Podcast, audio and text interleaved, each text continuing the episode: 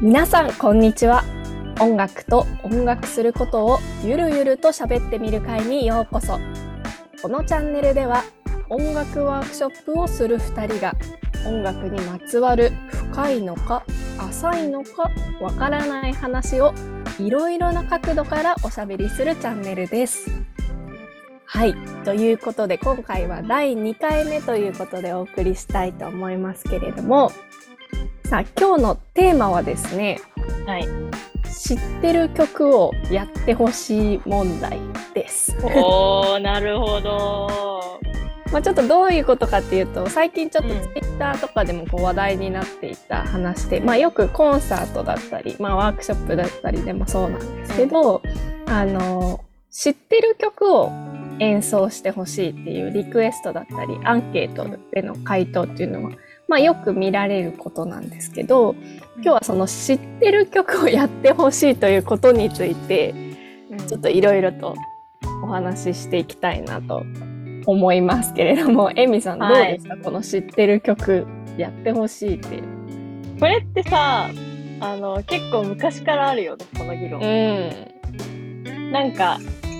数年に一回この問題を思い出す感じがして、多分学生の時からあんまり変わってないんだろうなっていうので、なんか音楽家の人たちにとってはすごい切実だよね、なんかね、これって。うん。どんな現場でも言われがちですよね。なんかあうの、ん。なんだろうな、こう教育普及みたいなのが目的の時もそうだし、全然違う時でも、もうちょっと知ってる曲やってほしいっていうのは、まあよく言われることですよね。うんうんうんうんなんか私は2つ多分視点があって、うんそれをなんか上手に使い分けたりしているかなっていう感じがして、まあ一つはもうちょっと割り切ってビジネスでやるんだったら、ある意味、まあサービスっていうか、まあお客さんに寄り添った形でやるパターンもあると。で、もう一個は、あのーやっぱりそこに何か意味を見出したいとか、その場にもうちょっと深い意味があるとか、あとはまあそれこそ教育普及の意味があるとか、うんっていう、割と、なんて言うんでしょう、価値観ベースで物事が動いている現場に関しては、あの、まあ、どうして私たちがこういうものを作って、あの、こういうプログラム作りをしているかっていうことを丁寧に話せば、分かってもらえるパターンが多いので、うん。まあ、そのなんか二択っていうので、それを上手に組み立てているかなって思う。うんで、やっぱりあの、受け手側によって、なんか、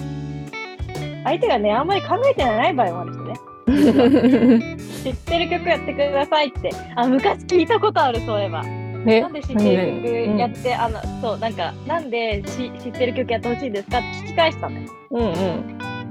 そしたら多分答えられなかったから、えー、答えられないとかあるんだ。うん、だから、だからあんまりそんなに考えてなくて、知ってる曲の方がいいだろうって多分思い込んでる説はあるのああ、かな。なるほどね。うん。その人自身がというよりは、こうきっとその方が受けるだろうみたいなことをそうそうそうそう。うんうんうんうん、確かに確かに。うんなんか私も割と基本的には一緒でその、んもちろんこう自分がコンサートに行く時とかに、まあ、知ってる曲を聴きたいと思う時ももちろんあるし知っている曲が聴きたくて行くコンサートっていうのもうん。たくさんある。で、うんだからそういうリクエストがあった時にうんあのお答えおそれにお答えしたりとかそういうことを目的としたコンサートもすごくあのいいコンサートだとは思う。でも、一方でまた違う視点でコンサート作るとかワークショップとか作ってる時、例えば子供向けにこう何か作ってる時にこう我々はまあ、クラシックの音楽家だから、うん。まあ、クラシック音楽って子供は初めて聴く曲もすごい多いうん。よ、多いけど多いからその中でこう子供が知ってる曲も入れてくださいって言われるとちょっとあれ？こう親はてなはてなっていう状態にはやっぱ陥るよねと思っている、ででも反対に子供の頃を思い出すとでも、自分もクラシック音楽初めましての瞬間はあったわけでうん。どの曲も知らない、ね、瞬間はあったわけだしうん。でもそこで新しい曲に出会ってまあその一瞬でねあ素敵ってなることもあれば、うん。その一瞬ではうーんぐらいに 思う。それぐらいでとどまることもあるけれども。うん。でもその出会うってことをこうなくしてしまうとうん。すごくすごくなんだろうな。寂しいうん。空間になってしまうよねっていうのはすごく強く感じることかな。そうね。あとはなんかもう今ってすごい耳が多様化してると思って、うんうん例えばなんかそのねさっきねあの見せてもらったツイッターの中でも、まあ、例えば世代によって知ってる曲が違うよね、みたいなお話があってそれこそまあそのねあの割とね、あのまあ、テレビが流行った時代というか、まあ、高齢の方の時代の背景を考えた時にテレビってさほらみんながこう大体同じものをさ見てるじゃん。うん。そうすると、例えば流行する曲っていうのがさ、昔は結構あった。うん。で、そこで素晴らしい曲がたくさん生まれてたりっていうのはあるし、私も古い曲いっぱい好きなのあるけど、でも今ってさ、こういうさ、スマホでさ、こうストリーミングサービスって言って、うんそれこそアルゴリズムによってなんかおすすめが表示されたりとか、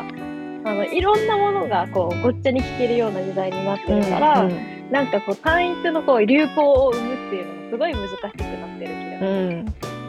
だから、なんかそれにこう合わせて何かこう世代を超えたコンサートっていうのを作るときに何かこう確実に当てるっていうのは無理じゃないっていうふうに思っちゃったな、いや今そうそうそうそういや本当にそうみんなが知ってる曲ってじゃあ何ってうんそうそう、じゃあ何ってなっちゃうね。子供が知ってる曲って何ってうん。であとはなんかその、まあ、子供向けのコンサートとかをやると、もうちょっと子供が知ってる曲を入れてほしかったっていうのはやっぱアンケートでよく見られるなって思っていて、うん。で多分それってすごくなんだろうあの例えば一緒に行ったお母さんとかがこうアンケートを書いていて、うん。で、まあ、知らない曲初めて会う曲だからなかなかそこの、まあ、集中して聴けなかったりとか、まあ、集中して聴く部分もあるし、そうでない部分もあってもちろん子供だからねなんかすごく当然のことなんだけれども、こうそういう状況になった時にこうなんかあんぜひこう焦らずに 見守ってあげてほしいなと思っていて、なんかこうあの、まあ、もちろんねうん、静かに聴かなきゃいけないコンサートっていうのもあるけれども今子供向けだったらこう声出したりちょっと多少こううるさくしちゃってもこう大丈夫なコンサートとかもいっぱいあるから、ああのそのなんか違うなって思うのも出会いだしうん。なんかこう飽きたって思うのも 経験だから、なんかそういう体験を否定せずにそういう素直な感情というか感想的な子供からの反応みたいなのをあのどんな反応でも否定せずに受け入れてあげてほしいなっていうふうに思う。うんうんうんうんそうだね。なんかこう、いい体験とか、なんか悪い体験とか、まあ、なんかいいとか悪いっていうふうにこうカテゴライズしがちだけど、うんうんなんか、そういうものじゃなくて、なんか本当に飽きたとか、なんか、すごいなんか出会ったけど、なんかちょっと違和感を覚えたみたいなさ、うん。そういうなんかもうちょっと繊細ななんか体験っていうのを大事にしてあげたいよ。うん。きっとなんかそれがまた、いつか役に立つ日が。そうそうそう。なんか音楽に限らずねそうご飯とかでもそうじゃん、子供の頃うんナス嫌いだけど、うん。大人になったらナスってなんでこんな美味しいんだろうって思う、けどでも子供の頃にナスに出会った時にうん、あ嫌いだからって言ってこう食べさいそれその後一切食べられ食べさせてもらえない人生だったらナスの美味しさにはね気づけないからそうそうそう。うん。そうだね。うんねでも本当について回るなと思う、この話は。面白いよ。うんうんなんか、ま、毎年なんか、あ、なんかしらで目にする。でも音楽家は逆になんでその知ってる曲問題にさ、そんなにさ、関心っていうかさ、そう、なんか、なんか言いたくなるんだろう、逆に。あでもなんか一個思うのはやっぱりみんなが求めてる知ってる曲がこう時として自分の専門じゃない時がある例えばポップスの曲とかそれこそ子供のポップスの曲とか、うん。厳密に言うともちろん演奏することはあるけれどもうん。こうガチのドストライクの専門じゃないことっていうのは一つちょっと音楽家が引っかかる部分の一つかもしれないよね。うんうんうん。ある一定の柔らかさは持った方がいいと思うけど、やっぱりシーンによる使い分けっていうか、なんかそれは、うんそれはどういう目的でやるんだろうかみたいなところは大事にしてあげたらね、結構なんか、すっきりはいくかなって思う。うんうんうん。あとなんかそのせ、うんうんうん。どうぞなんかせっかくその曲をけ取り上げるのであればどんな理由であれ、こうなんか知ってる曲だから「はいどうぞ」だけでこう終わらせてしまうのは逆にもったいない気がして、そのさっきその専門外かもしれないってことも話したけど、でもじゃあそれをこうちょっと探求するアーティスト側のなんだろうにとってもいい機会かもしれないし、うん、こう普段と違うジャンルの音楽とか自分がもしかしたらえリクエストされなかったら演奏しなかった曲とかのうん、なんか新しいその音楽性とか見出せたりもするかもしれないし、なんかまあそういうリクエストを受けて逆にそれを楽しんで深めてやるっていうのも一個いい方法かなと思う。確かにね、なんかその探求心みたいな、はい、知ってる曲じゃなくて、探求心とか、なんか好奇心はそう、誰に対しても何に対しても持って取り組むと、何かしら発見はある。私結構あれあったの、なんか、あのー、アナ雪とかで、タタンタンタンタンタンタンタンタンタンタンあれ結構アンサンブルでやると難しいんだよみたいな。あそうそうそうう。そうそうそう。気学的に解釈すると難しいとか。うんうん。なんかだからそれを本気でね取り組むみたいなのはそう。いいよね。それでじゃーんみたいな瞬間がさ、うんうん、おおこれがパワーかみたいなうんうんうん発見があったりとか、そういう面白さはあるよね。うんうん。作り込みは面白いよね。なんか物語の世界にこうボーンって入れる。うんうん。だからあれだね、なんか知っている曲をさ、こう、うん、知っている曲入れてくださいって言われて、あ、はい、入れましたってなるの、なるんじゃなくて、どうせ入れるならもっとふ、うん深めたいし、うん、その、要は知っている曲という、なんだろう、カテゴリーをうん、こう超えていけるといいよね。そうだね。うんうん。うん。うん、知っている曲だから入れたっていうよりはもちろんうん、みんなが知っている曲だしでもここがこうだからみたいな、うん。うんうんあの推しポイントが見出せていってるそうだね。双方に問題はあって、やっぱ音楽家も、まあ、そういうところの探求心をこう、なめずにこう、しっかりやっていくっていうところはもしかしたら必要なのかと。もね。うんうんうん。はい。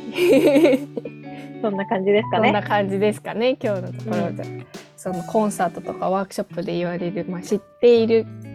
曲知ってる曲をやってほしい問題ということでお話ししてみました。はい。じゃあ第2回はこれで以上になります。皆さんまた次の回でお会いしましょう。さようなら。さようなら。